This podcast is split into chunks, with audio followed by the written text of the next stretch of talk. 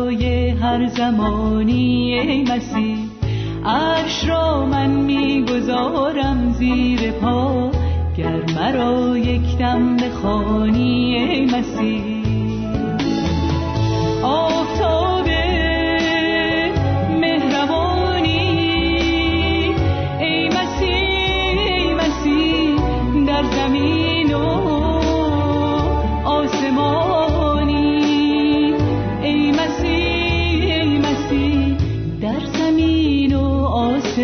ای مسیح جمله میگوید شاهان جهان، پادشه در دو جهانی ای مسیح.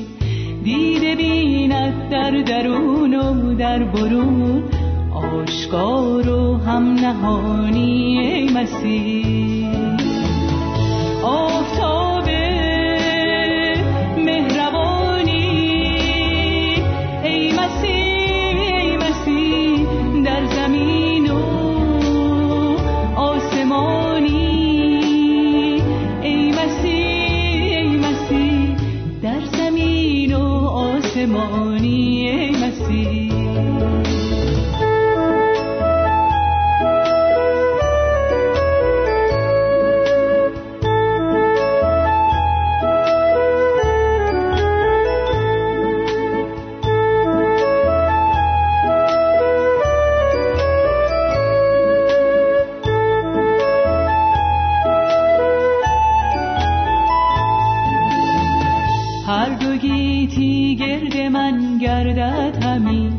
در دل من گر بمانی ای مسیح، جان چه باشد تا که جان گویم تو را، راستی بهتر ز جانی ای مسیح.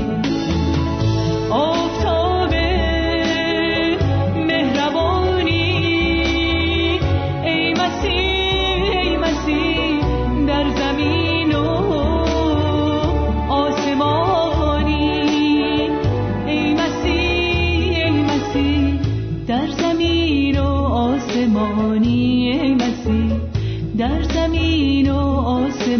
ای مسیح.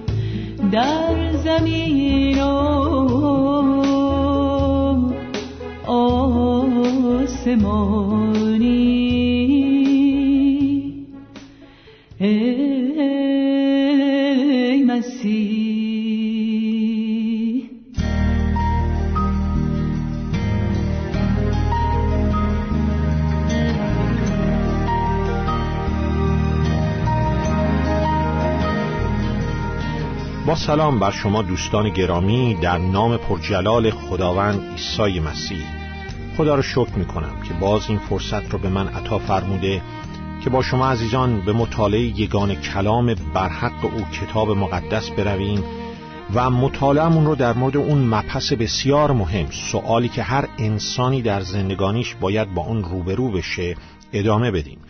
و اون سؤال این بود که چگونه میتوان با خدا یک رابطه سالم داشت، یا چگونه میتوان در حضور خدا رستگار شد. و به این منظور ما تمرکز کرده بودیم بر بخشی از کلام خدا در انجیل مقدس، رومیان فصل 3 از آیه 21 تا آخر آیه 25، ولی قسمت اول آیه 25 تا آخر قسمت اول آیه 25.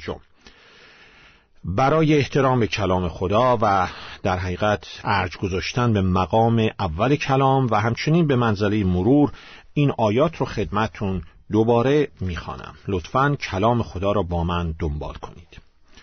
کلام خدا از طریق پولس رسول با الهام روح قدوس خدا به ما میفرماید: لکن الحال بدون شریعت عدالت خدا ظاهر شده است، چنان که تورات و انبیا بر آن شهادت میدهند.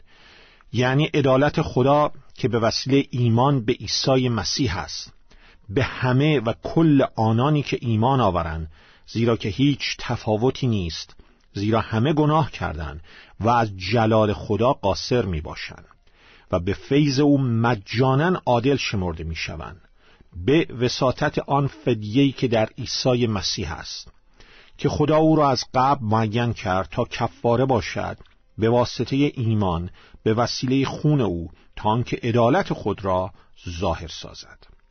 خدا را شکر برای کلامش باشد که خداوند کلامش را بر جانهای ما مبارک فرماید. با هم دعایی داشته باشیم.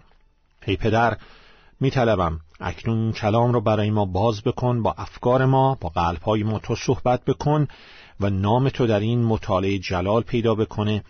قلب‌هایی که هنوز به تو ایمان نیاوردن ایمان بیارن، زانو بزنن در حضور تو و به خداوند عیسی مسیح ایمان بیاورن و آنانی که ایماندار هستند در ایمان به تو و کلامت قوی‌تر شوند. قوت خودت رو بر همگی ما شنوندگان این برنامه جاری کن، قوتت، فیضت، رحمتت، تا به یک شناختی عمیق‌تر از تو، پسر یگانت خداوندمون عیسی مسیح و کار زیبای روح قدوست برویم. چون تمام اینها را برای جلال نام تویی پدر، در قوت نام پسرت عیسی مسیح و هدایت روح القدس دعا می‌کنیم. آمین. در مطالعات گذشته پرسیدیم یک سوال بسیار مهم در زندگی هر انسانی همان سوالی است که ایوب مرد خدا در کتابش فصل 9 آیه 2 با الهام روح القدس میپرسد و آن این بود که انسان نزد خدا چگونه عادل، رستگار شمرده شود. چگونه من و شما میتوانیم با خدا یک رابطه سالم داشته باشیم. و سپس در رومیان فصل 3 آیه 21 دیدیم که این آیه کلام با این عبارات شروع می شود که لاکن الحال، اما اکنون، بدون در نظر گرفتن شریعت، عدالت خدا ظاهر شده است، رستگاری که خدا می دهد، نیکی مطلقی که خدا می خواهد ظاهر شده است در پسر یگانش عیسی مسیح. رومیان 3:21 به این ترتیب شروع می شود با کلمه لاکن یا اما که تضاد و تفاوت رو می رسانند. تضاد و تفاوت بین آنچه که در آیات ما قبل گفته شده بود، از فصل اول آیه 1 رومیان، رساله رومیان، تا فصل 3 آیه 21. در این بخش از کلام خدا به جز قسمت‌های کوچکی در فصل 1 در مقدمه رساله رومیان، مطلب اصلی که شما در این آیات می‌بینید محکومیت ما انسان‌ها، مجرم بودن و محکومیت ما انسان‌هاست به خاطر گناهانمون در حضور خدای راستین که خداییست قدوست. اما از رومیان 3:21 پنجره بر روی فیض خدا باز میشه، نور فیض خدا شروع می‌کند به تابیدن و شما با این کلمه زیباش روبرو می‌شوید. اکنون، الحال، الان، این رستگاری در عیسی مسیح ظاهر شده. در مسیح انسان میتواند با خدا یک رابطه سالم داشته باشد. و سپس این آیاتی که خدمتون قرائت کردم، رستگاری که خدا در عیسی مسیح به ما عطا میکند رو برای ما بررسی میکنن و دیدیم که این رستگاری شامل 7 جزء یا 7 اصل میباشد. 5 تا از اینها رو در جلسات گذشته مطالعه کردیم. دیدیم که رستگاری که خدای پدر در پسر یگانش عیسی مسیح برای ما مهیا می‌کند مجزا از شریعت است. آیه 21 قسمت اول آیه. مجزا از سعی و کوشش‌های انسانی است. دوم، دیدیم که بر اساس مکاشفه خداست در کلامش، در عهد عتیق، در تورات و نوشته‌های انبیای راستین خدا، انبیای قوم اسرائیل. آیه 21 قسمت 2 آیه. سوم، دیدیم که به وسیله ایمان به دست می آید. آیه 22 قسمت اول آیه. چهارم، دیدیم که برای همه مهیاست، از هر ملت و نژاد و قوم و زمینه ای. آیه 22 قسمت 2 آیه و آیه 23. و پنجم، رایگانه، برای ما، نه برای خدا. برای خدا به قیمت خون پسر یگانش عیسی مسیح تموم شد، برای ما رایگانه، از طریق فیض خدا به ما عطا میشه. قسمت اول آیه 24. و در این جلسه میرسیم به جزء 6 و 7 از این رستگاری که خدا در عیسی مسیح برای ما مهیا میکنه.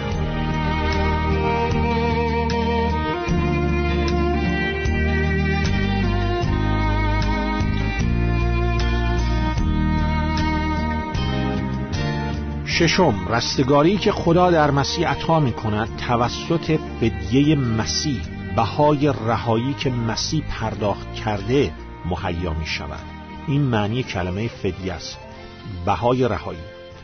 آیه 24 از رومیان 3 قسمت دوم آیه می‌فرماید همه کسانی که به عیسی مسیح ایمان بیاورند با فیض خدا مجانن رایگان رستگار شمرده می‌شوند به وساطت آن فدیه‌ای که در عیسی مسیح است، به واسطه آن بهای رهایی که در عیسی مسیح است. فدیه یعنی بهای رهایی، پولی که پرداخت می شود تا کسی یا چیزی آزاد بشه، از گرو در بیاد. من و شما در مسیح فدیه می شویم وقتی که به او ایمان میاریم، یعنی مسیح بهای رهایی ما رو از بردگی گناه و شیطان خودش با خون خودش می پردازه. در قدیم که بردهداری رایج بود، برده فروشان برده های خودشون رو می آوردن به میدانهای شهر، معمولاً به اون یک میدان بزرگی که در وسط شهر برقرار بود و اونجا می فروختن. من و شما یا هر انسان دیگری بدون مسیح برده گناه و در نتیجه برده شیطان بودیم یا هنوز هستیم اگر به مسیح ایمان نیاوردیم. خداوند عیسی مسیح پسر یگانه خدا جسمیت انسانی به خود گرفت، به این جهان سقوط کرده در گناه ما انسانها آمد، به بازار برده فروشان آمد و بهای رهایی من و شما را پرداخت کرد با خون خودش. ما را آزاد کرد تا متعلق به او باشیم. از اسارت گناه آزاد شدیم تا غلامان مسیح باشیم. فقط عیسی مسیح است که میتونه این کارو بکنه، چون فقط و فقط عیسی مسیح هست که کاملا بدون گناهه. هیچ کس، حتی پیامبران و انبیای خدا هم بدون گناه نبودن، ولی فقط عیسی مسیحه که چون خدا و خداوند در جسمیت انسانی کاملا بدون گناه بود و هست و میتوانست بهای رهایی ما رو، بهای مجازات گناهان ما رو بپردازه. عیسی مسیح در طول زندگانیش بر روی زمین تمامی یگان شریعت خدا، شریعت تورات رو نگه داشت. اون رستگاری که شریعت تورات میطلبد رو به انجام رسانید، سپس با مرگش بر روی صلیب مجازات گناهان ما را پرداخت کرد، گناهان کسانی که به او ایمان میارن، و سوم با قیامش از مردگان جسماً و روحاً ثابت نمود که حقیقتاً توانسته این کار را بکنه و حقیقتاً خداوند و یگانه نجات دهنده جهانه. و بالاخره ما میرسیم به جزء هفتم رستگاری که خدا در عیسی مسیح برای ما فراهم میکنه، به ما عطا میکنه، و آن این است: بهای این رستگاری توسط کفّاره مسیح، قربانی مسیح بر روی صلیب پرداخت شده. آیه 25 قسمت اول آیه: خدا مسیح را از قبل معین کرد تا کفّاره باشد. پیش از آفرینش جهان خدا مسیح را معین کرد تا کفّاره باشد، بر روی صلیب به طور علنی در مقابل چشمان همه. کفّاره‌ای که توسط خون او و از راه ایمان حاصل می شود تا آنکه عدالت خود را، رستگاری خود را ظاهر سازد. مسیح ما را فدیه کرده، بهای رهایی ما را از اسارت گناه و شیطان پرداخته، و این بها چه بود؟ خون قدوس خودش بر روی صلیب. کلمه کفاره ریشه اصلیش یعنی فرونشاندن غضب خدا یا محافظت کردن از غضب توسط یک نوع پوششی، خشنود ساختن عدالت خدا. در زبان عبری کلمه کفاره از کلمه کیپور گرفته شده که شاید شما اصطلاح یوم کیپور را شنیده باشید که یکی از اعیاد مهم قوم اسرائیل. از همین کلمه کیپور یک نوع از مشتقاتش رو ما در زبان فارسی داریم به نام کلمه چپر. چپر در زبان فارسی معنیش پوشش یا چادره که دقیقاً همین معنی رو کلمه کیپور در زبان عبری داره. کلمه کفاره در زبان عبری در ریشه لغویش معنیش یعنی پوشش، یک نوع چادر محافظت. در زبان فارسی در قسمت‌های جنوبی کشور عزیزمان ایران ما مردمانی را داریم که با آنها میگویند کپرنشین، چون زیر یک نوع چادری زندگی می‌کنند در مقابل حرارت داغ آفتاب. این همان کلمه است که در رومیان فصل 3 به کار رفته و در قسمت‌های دیگر کلام خدا کتاب مقدس. این همان کلمه است که در کتاب مقدس در تورات پیدایش فصل 3 آیه 21 به کار رفته. وقتی که خدا حیوانی را قربانی می‌کند و از پوستان حیوان پوششی برای آدم و حوا درست می‌کند، بعد از آن که آدم و حوا در گناه سقوط کرده بودند. این کفاره بود، پوششی بود برای آدم و حوا به خاطر گناهشون. همین کلمه کیپور یا کفاره در کلام خدا در تورات خروج فصل 12 به کار رفته برای پاشیدن خون بره یک ساله بی‌عیب بر روی سردر خانه یهودیان، وقتی که خداوند از زمین مصر عبور می‌کرد و نخستزادگان مصر را می‌کشت و فردای آن قوم اسرائیل پس از 400 سال اسارت در سرزمین مصر با دست قوی خداوند و رهبری موسی آزاد می‌شدند. این همان کلمه است. خشم و غضب خدا بر ما انسان‌هاست به خاطر گناهانمون. غضب خدا یک واقعیت. خدا محبت هست، این رو انجیل مقدس اعلام میکنه، اما در ضمن قدوسه و به گناه غضبناک، به گناهان ما انسان‌ها. خشم و غضبش بر ماست تا زمانی که گناهان ما در خون مسیح آمرزیده شد. خشم و غضبش بر ما انسان‌هاست به خاطر گناهانمون. آتش جهنم یک واقعیته و تنها چیزی که میتواند این غضب خدا را فرو نشاند پوششی باشد برای من و شما در مقابل آتش غضب خدا و عدالت او را خشنود سازد، کفاره بده، قربانی پسر یگانش عیسی مسیح بر روی صلیب. همانطور که آن یهودیان در آن شبی که فردایش آزاد میشدند میبایستی بره یک ساله بی‌عیب نری را بگیرن، ذبح کنن در عصر، دقیقاً همان زمانی که عیسی مسیح بر صلیب مصلوب شد، همان روز، همان هفته، همان ماه عیسی مسیح بر روی صلیب مصلوب شد و سپس خون آن بره رو بر سردر خانه هاشون بزنن. خون عیسی مسیح که پوششی است برای ما در مقابل غضب خدا و مرگ ابدی. همین کلمه کفاره در عهد عتیق همچنین به کار رفته برای تخت رحمت در معبد اورشلیم یا در خیمه عبادت. تخت رحمت یکی از اشیای بسیار بسیار مهم در پرستش قوم یهود بود، چه در خیمه عبادت چه در معبد اورشلیم. این کلمه کفاره در عهد عتیق همچنین به کار رفته برای تخت رحمت. تخت رحمت اشاره میکنه به قسمت فوقانی صندوق عهد خداوند که در هم خیمه عبادت بود و هم در معبد اورشلیم. صندوق عهد خداوند یکی از اشیای بسیار مهم در معبد اورشلیم و یا در خیمه عبادت بود. مکانی بود که حضور خداوند بر بالای آن ظاهر میشد.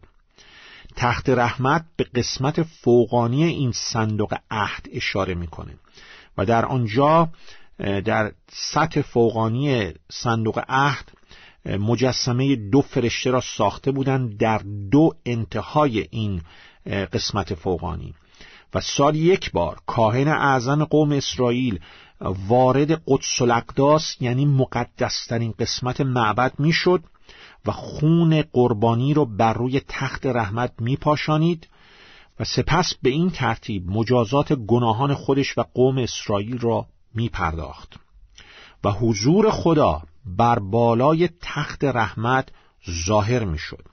حالا این حالت تخت رحمت یک سطح فوقانی با 2 فرشته در 2 انتهاش دقیقاً شبیه قبر خالی عیسی مسیح زمانی که ما در انجیل مقدس لوقا فصل 24 یا مرقس فصل 16 آیات 1 تا آخر 8 می خونیم که زمانی که آن زنان ایماندار به مسیح، آن خانم‌هایی که پیروان مسیح بودند، وارد قبر مسیح میشن و فرشته‌ای سنگ را از سر قبر می‌غلطاند.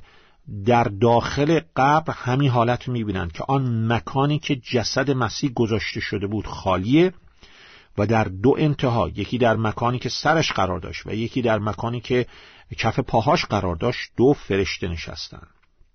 اون تخت رحمت سمبل، نشانه، نمونه‌ای بود از قبر خالی مسیح. یعنی شما رحمت خدا رو در وجود مسیح که پیدا می‌کنید، حضور خدا رو در وجود مسیح که پیدا می‌کنید، با خدا در مسیح هست که فقط می‌تونید ملاقات کنید و فقط در مرگ مسیح و قیام مسیح از مردگان است، در بدن او که بر روی صلیب برای من و شما مصلوب شد که گناهان من و شما کفاره میشه، مجازات گناهان من و شما پرداخت میشه.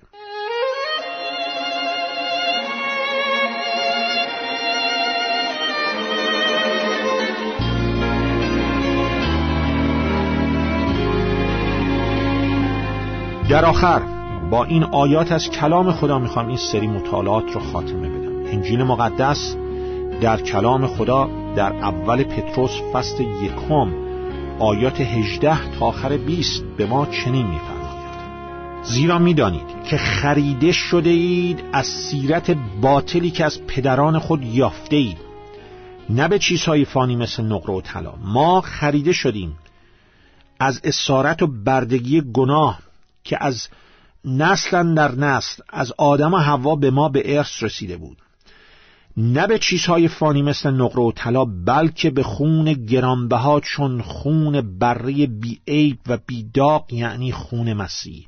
به بهای خون مسیح ما خریده شدیم که پیش از بنیاد عالم معین شد، لکن در زمان آخر برای شما ظاهر گردید.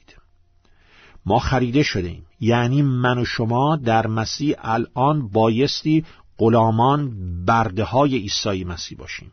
او ما رو دوست خود، برادر و خواهر خود میخواند، ولی این کاریست که او نسبت به ما میکند. ما بایستی حالتمون به او این باشد، ما غلامان مسیح باید باشیم. خریده شدیم، اینا کلماتیست که در بردهداری به کار میره. و سپس آیه 22 میفرماید: چون نفس‌های خود را به اطاعت راستی طاهر ساخته اید تا محبت برادرانه بیریا داشته باشید، پس یکدیگر را از دل به شدت محبت بنمایید. ما جانهامون با خون مسیح طاهر شده، حالا بایستی اطاعت راستی بکنیم. بایستی از قدوسیت خدا، اون قدوسیتی که خدا در کلامش میخواد، اطاعت بکنیم. بایستی یکدیگر را، ایمانداران دیگر را، مثل برادر و خواهر بیریا محبت داشته باشیم، از دل، قویاً، واقعاً، نه به طور تعارفات و ظاهری. به شدت یکدیگر را محبت کنیم. و همچنین کلام خدا در انجیل مقدس کلوسیان فصل 2 آیات 13 تا آخر آیه 15 می‌فرماید: خدا شما را که به علت خطایای خود مرده و در جسم خود نامخدوم بودید، با مسیح زنده کرد. همه گناهان ما را بخشیده است. سند محکومیت ما را همراه با تمام مقرراتی که علیه ما بود لغو کرد و آن را به صلیب خود میخکوب نموده از بین برد.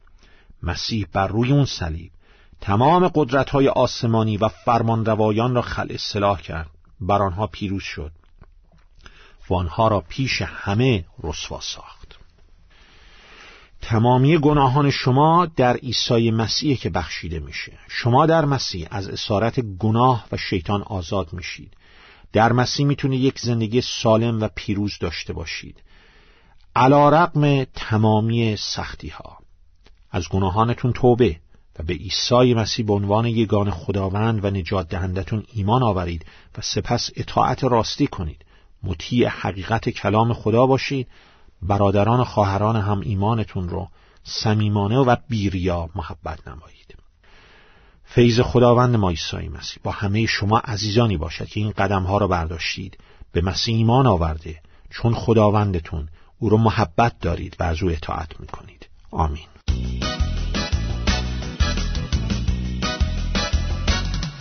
مرا بخشیدی، امید و عشق بخشیدی، رهایی برداشتی، ترس و غم بخشیدی، شادمانی مرا بخشیدی، امید و عشق بخشیدی، رهایی برداشتی، هر ترس و غم بخشیدی، شادمانی سالیدی.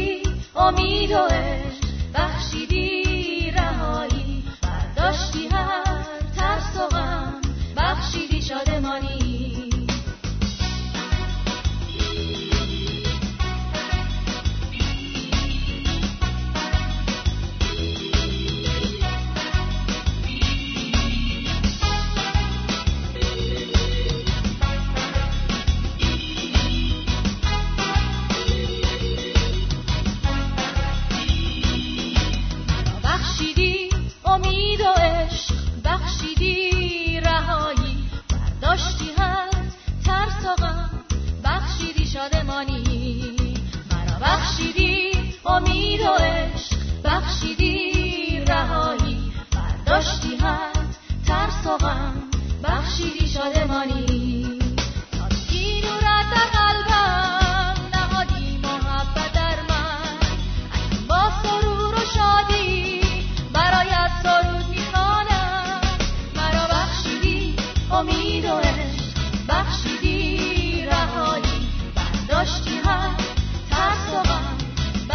بخشیدی شادمانی، بخشیدی شادمانی.